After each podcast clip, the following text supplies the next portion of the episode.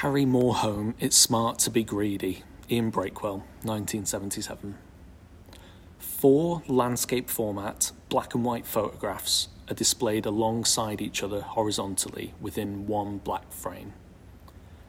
Each photograph is of the same scene, the front entrance to the Bristol Hippodrome, looking at it from across the street.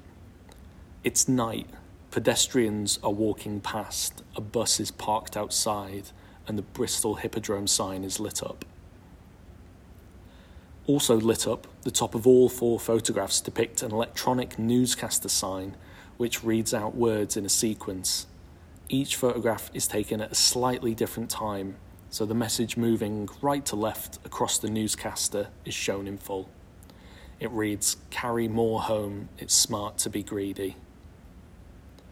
The piece was specially commissioned by Arnolfini in 1977 for the exhibition On Site, a large group show consisting of work exploring site specific approaches to the environment in and around our dockside building.